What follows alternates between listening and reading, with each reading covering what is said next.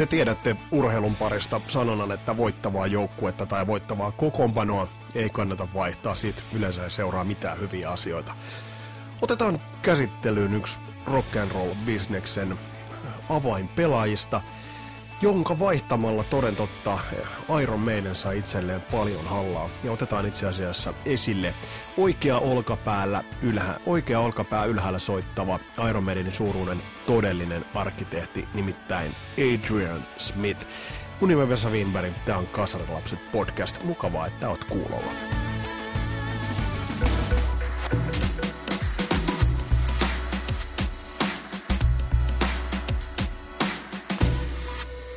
Ennen kuin mennään tuohon Adrian Smithin suuruuteen, tämä on itse asiassa ihan mun lempiaiheita. Tämä on ollut mun lempiaihe sen takia, että aina mua on häirinyt jollain tavalla se, että hillitty englantilainen gentleman nimeltään Adrian Smith on jäänyt aina paitsi, kun ollaan rankattu parhaita kitaristeja, niin nyt on aika antaa kunnon loimotustribuutti Adrianille. Tätähän ei välttämättä itse edes kaipaisi, veikkaanpa, että olisi aika kiusaantunut tästä, tästä asiasta, mutta mut Adrian, koita nyt vaan kestää. Tää on sulle. He pari a- ajankohtaista asiaa. Uusi Santa Cruz-biisi tuli esille ja aika mielenkiintoinen soundi. Ihan oikeastaan niin paljon kuin Nickelbackista on Bon vivahteella. Tell Me Why.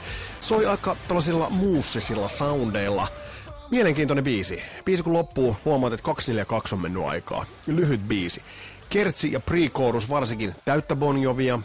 Kiitokset äh, kasarilapset coachi Taskiselle. Äh, ihan silkkaa Bonjovin It's My Lifea.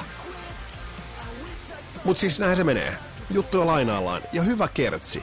Näitä soundeja mä taas vähän mietin, että jos täällä on joku Amerikan kerkko taustalla, niin... Kyllä tää hyvin soi. Tuo kertsi. Mutta kaiken kaikkiaan, niin jos tässä on joku Amerikan kerkko taustalla, Kane Jurko, niin, joka on kuitenkin tuottanut Disturbedia, Paparochia, Five Finger Death Punchia ja Ossia, niin kyllä mä ehkä näitä soundeilta olisin vähän niin kuin odottanut enemmän kohounesia, vähän enemmän potkimista.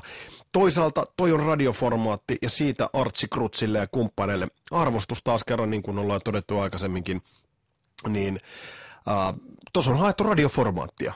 Ja kuten kasarilasten kuuntelijoina tiedätte, jos haetaan menestystä, pitää hakea radiosoittoa ja sitten tulee menestystä ja kasarilasten podcastin arvostusta. Eli antakaa palaa vaan. Hyviä keikkoja bändillä tulossa ympäri maailmaa, eli siinä mielessä mielenkiintoista seurata, että mihin toi menee. Ja onhan se aika irvokasta, kun äh, Santa Cruz tuossa uudessa kokoonpanossa, jonka keski-ikä on 16 vuotta, äh, menee lämpäämään Bon Jovia, ja Bon Jovi, joka näyttää tällä hetkellä äh, elähtäneeltä Robert Redfordilta, kuulostaakin siltä, niin se voi olla aika karu, karu kontrasti. Mutta niin kuin eräs suuri ajattelija sanoi, niin kuka tätä kuuntelee?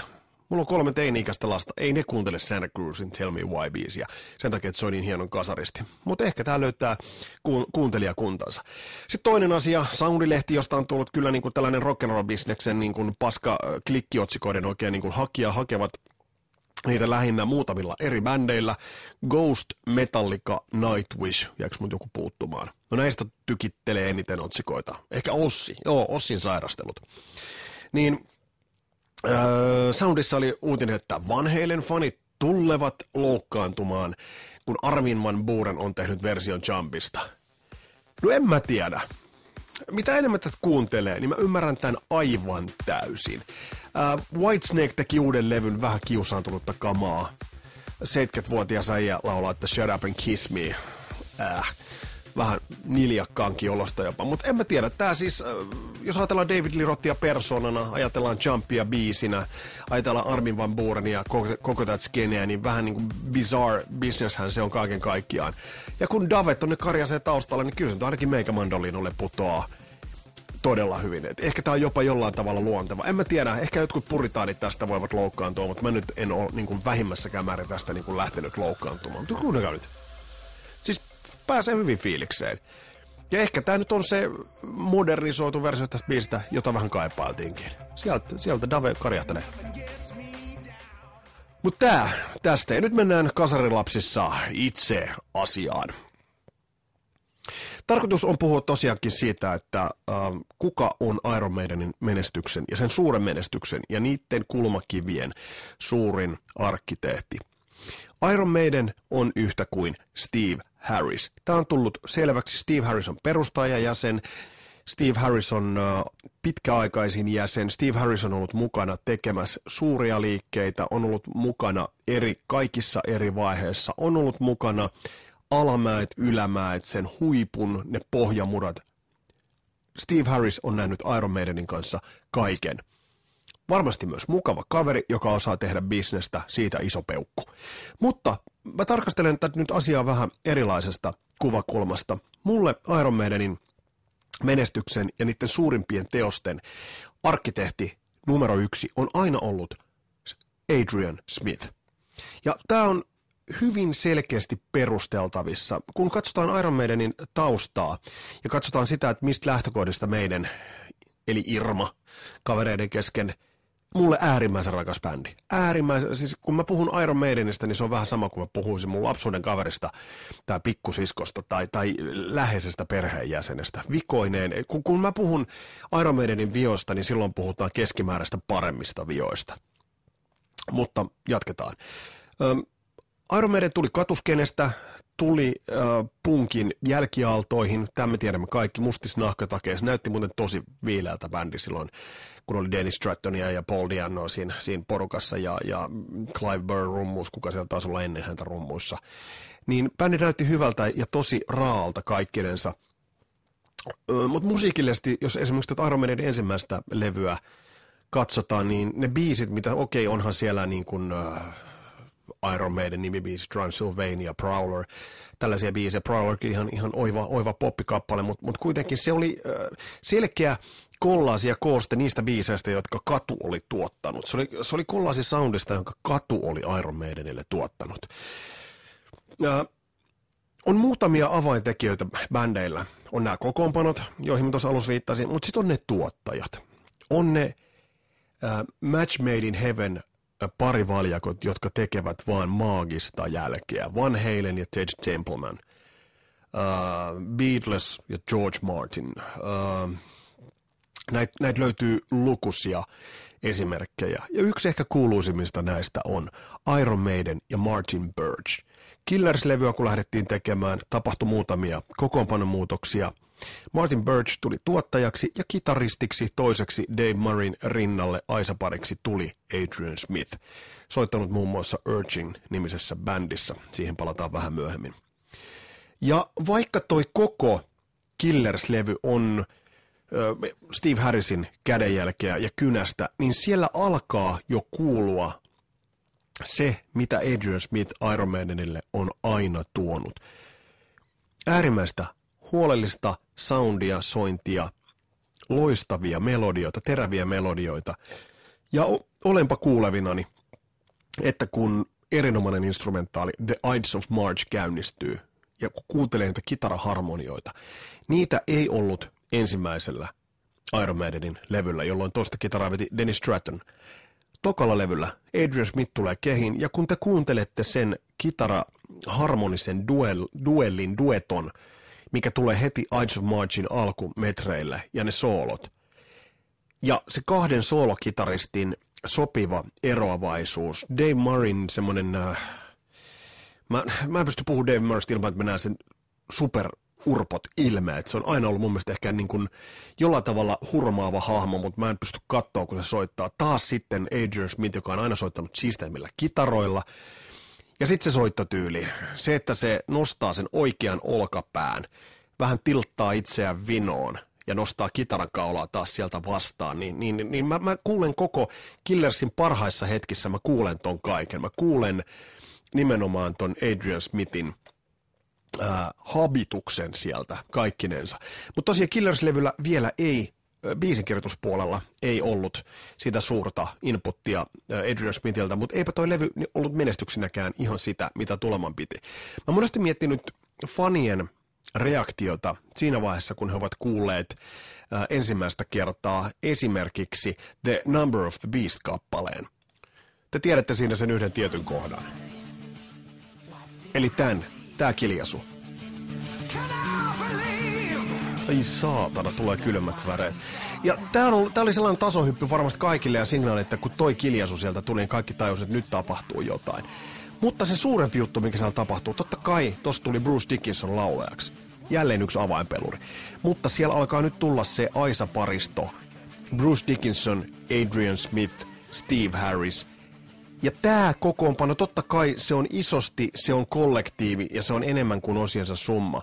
Mutta kuitenkin niin se, kun Air Raid Siren, Bruce Dickinson tuohon tuli. Ja mä monta kertaa miettinyt, että mikä, mikä pamaus toi on ollut tuo ihan ensimmäinen kiljasu. Mutta tästä kun tarkastellaan The Number of the Beast-levyä, sieltä löytyy jo kaksi biisiä, jotka ovat Adrian Smith on ollut mukana. The Prisoner ja 22 Acacia Avenue. Ja nämä on vielä siinä mielessä mielenkiintoisia biisejä, että The Prisonerhan, siinä on semmoinen jopa ehkä Led Zeppelin tyylinen poljento, iso rumpukomppi, millä siellä, miettikääpä muuten sen yhtymäkohtia Led Zeppelin. Ja sitten se, se on Clyburyn ehdoton tähtihetki. Varikin se basaribreikki sinne, se rakatakata. Uh, Mutta toi on kuitenkin, tuossa on ollut Adrian Smith mukana kahden biisin osalta. No totta kai tuolla nousi Run to the Hills suurimmaksi, The Number of the Beast, Hallowed Be Thy Name, Steve Harrisia ihan klassisimmillaan. Ja nyt ei uh, aleta itkupotkuraivareita siellä kotikatsomoissa. Uh, mä en ota sinällään mitään pois uh, Steve Harrisilta, mutta kun mennään eteenpäin, että huomaatte, mitä mä ajan takaa. Peace of Mind-levy Flight of Icarus, Die with Your Boots on Sun and Steel. No Sun and Steel, äh, tarttuva, kyllä. Die with Your Boots on, boots on siinä on rock'n'rollia, siinä on makea se Dickinsonin naurahdus siinä yhdessä vaiheessa. Ja sitten Flight of Icarus. Miettikääpä sitä, että millaisessa roolissa Flight of Icarus-kappaleessa ovat taustalaulut. Ne Dickinsonin tosi monikerroksiset taustalaulut. Niitä kuulee meidänin uralla siellä täällä upeampana ehkä Power Slave-levyn kertsin takana olevat ne ulinat. Minkä takia meidän on aina niin säästeliästi käyttänyt – harmonioita, stemmoja, isoja taustalauluja, koska Flight of Icarus on esimerkiksi loistava esimerkki siitä, että miten hienosti ne soivat siellä. Ja kun tuommoinen aika lavea vibra, kun siitä rakennetaan stemma, niin sehän on ihan silkkaa hunajaa. Mutta tuolla levyllä tosiaan Flight of Icarus, Die With Your Boots on, ja koko ajan mitä tapahtuu bänding statukselle, se kasvaa. Siinä tulee melodisia elementtejä, helpommin tartuttavia. Totta kai tuon levyn ehkä niin kuin se ainutlaatuisin on Revelations, joka on Bruce Dickinsonin pro tutkielma tolle bändille. Sitten, sitten hän väitteli tuosta tohtoriksikin. Mutta kun eteenpäin mennään. Power Slave-levyllä äh, se ehkä suuruus kulkee sooloissa – nimenomaan Adrian Smithin sooloissa. Back in the Village-kappale on toinen hänen tolle levylle tekemistään kappaleesta. Kuunnelkaa se sen soolo. Sieltä erottaa hyvin sen, ähm, mitä mä nyt sanoisin, Dave Morin vähän niin kuin etumikiltä enemmän kuulostavan semmoisen äh, pilityksen. Ja sitten taas se Adrian Smithin huolellisempi. Me kuullaan tämän podcastin lopuksi semmoinen kohta, joka oikeastaan osoittaa ton Adrian Smithin suuruuden. Mutta sitten Somewhere in Time ja Seventh Son of the Seventh Son-levyt ovat Adrian Smithin äärimmäinen taidon näyte. Hänen briljanttiuttaan all over the motherfucking place. Somewhere in Timeilla Wasted Years, Sea of Madness, Stranger in Strangeland. Uh, Wasted Years singulta ja, ja sinkkujen p löytyvät Juanita ja Reach Out, varsinkin Reach Out, jota ollaan tässä podcastissa sivuttu aikaisemminkin se on Adrian Smithia, se on vähän AOR, se on vähän perinnetietoisuutta, sieltä kuuluu Purple, sieltä kuuluu ehkä jollain tavalla sieltä kuuluu uh, Richie Blackmorein vaikutus, mutta sieltä kuuluu myös amerikkalaisten kitaristien, kuten vaikka Eddie Van Halenin vaikutus, koska Adrian Smith käytti esimerkiksi se, miten hän yhtä nuottia pitää, tai mitä hän teki yhdelle nuotille, oli huomattavasti monipuolisempaa kuin mitä Dave Murray tekee yhdelle nuotille. Seventh Son of the Seventh Son-levyltä Moonchild, Can I Play With Madness ja The Evil That Men Do.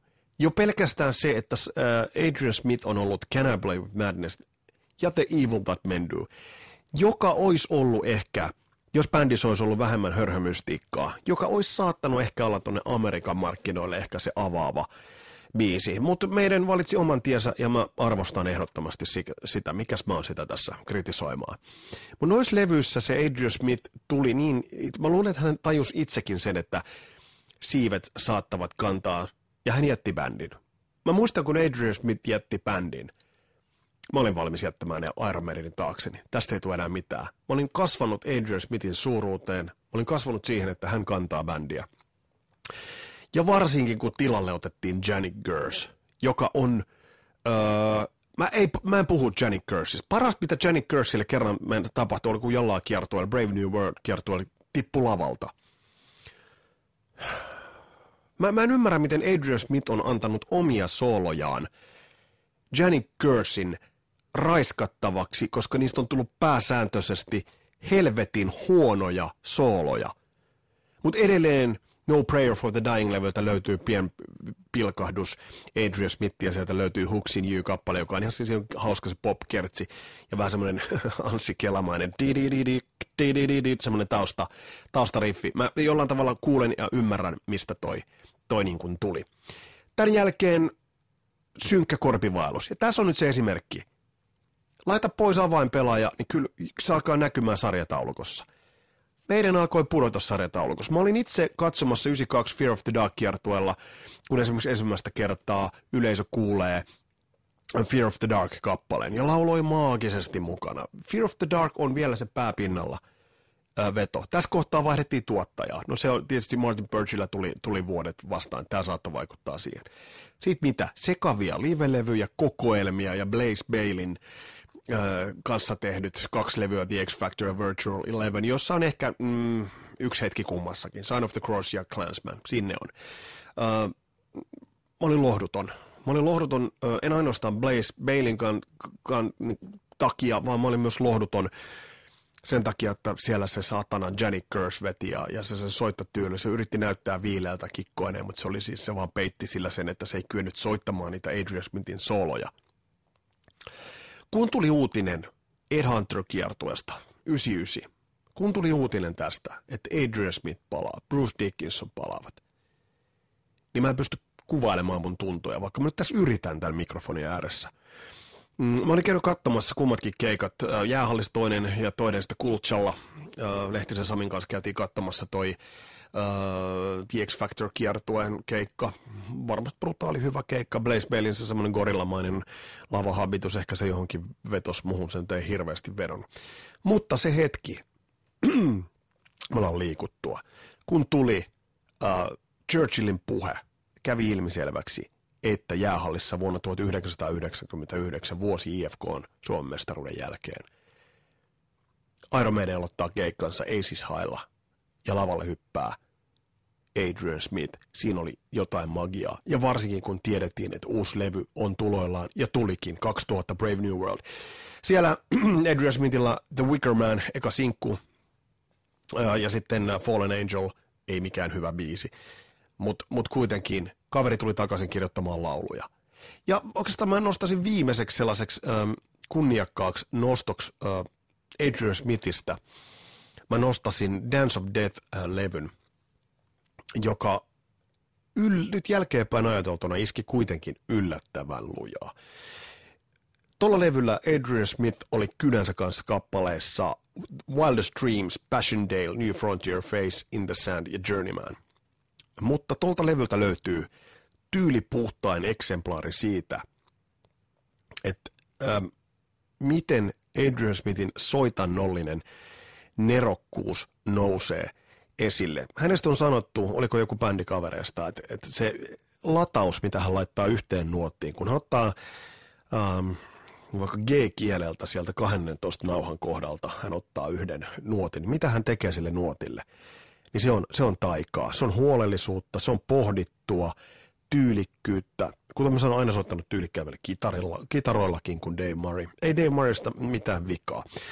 Mutta mä päätän kasarilasten tämänkertaisen podcastin – sellaisen esimerkkiin, joka kertoo tämän, tämän erouden. Tämä löytyy Passchendaele-kappaleesta.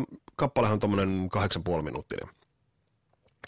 Tämä löytyy sen kappaleen noin puolesta välistä. Siinä on erilaisia soolobreikkejä tullut tähän mennessä ja on, on vaihdeltu rytmejä ja muuta. Tulee semmoinen soolobreikki, jossa ensin Dave Murray aloittaa soolonsa ja tämän jälkeen Adrian Smith menee siihen sooloon. Ja siihen kiteytyy oikeastaan ton kaverin nerokkuus. Eli tosiaan äh, lähtee liikkeelle breakillä. Ja siinä tulee, tämä tiedä onko tämä Jenny Curse. Taitaa olla, ihan sama. Mutta tästä kun mennään eteenpäin, niin tulee kohta, jossa tämä ryydittyy sillä Adrian Smithin soololla. Ja kuunnelkaa se lähtö tähän sooloon. Kuunnelkaa, ei muu muuta. Tää oli Kasarilapset. Kiitos kuuntelusta. Tästä.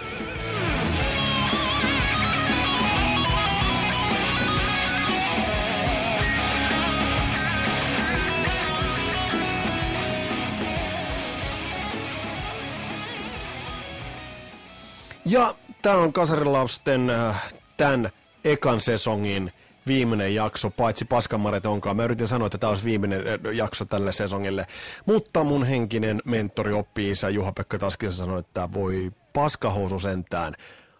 Kesän rock'n'rolli aikaa, ei mitään milleen tauolla laiteta, jatketaan kasarilapsia. Hei, kiva, että olit kuulolla. Ensi kerralla sit jotain ihan muuta. Nyt palataan astialle. Moro!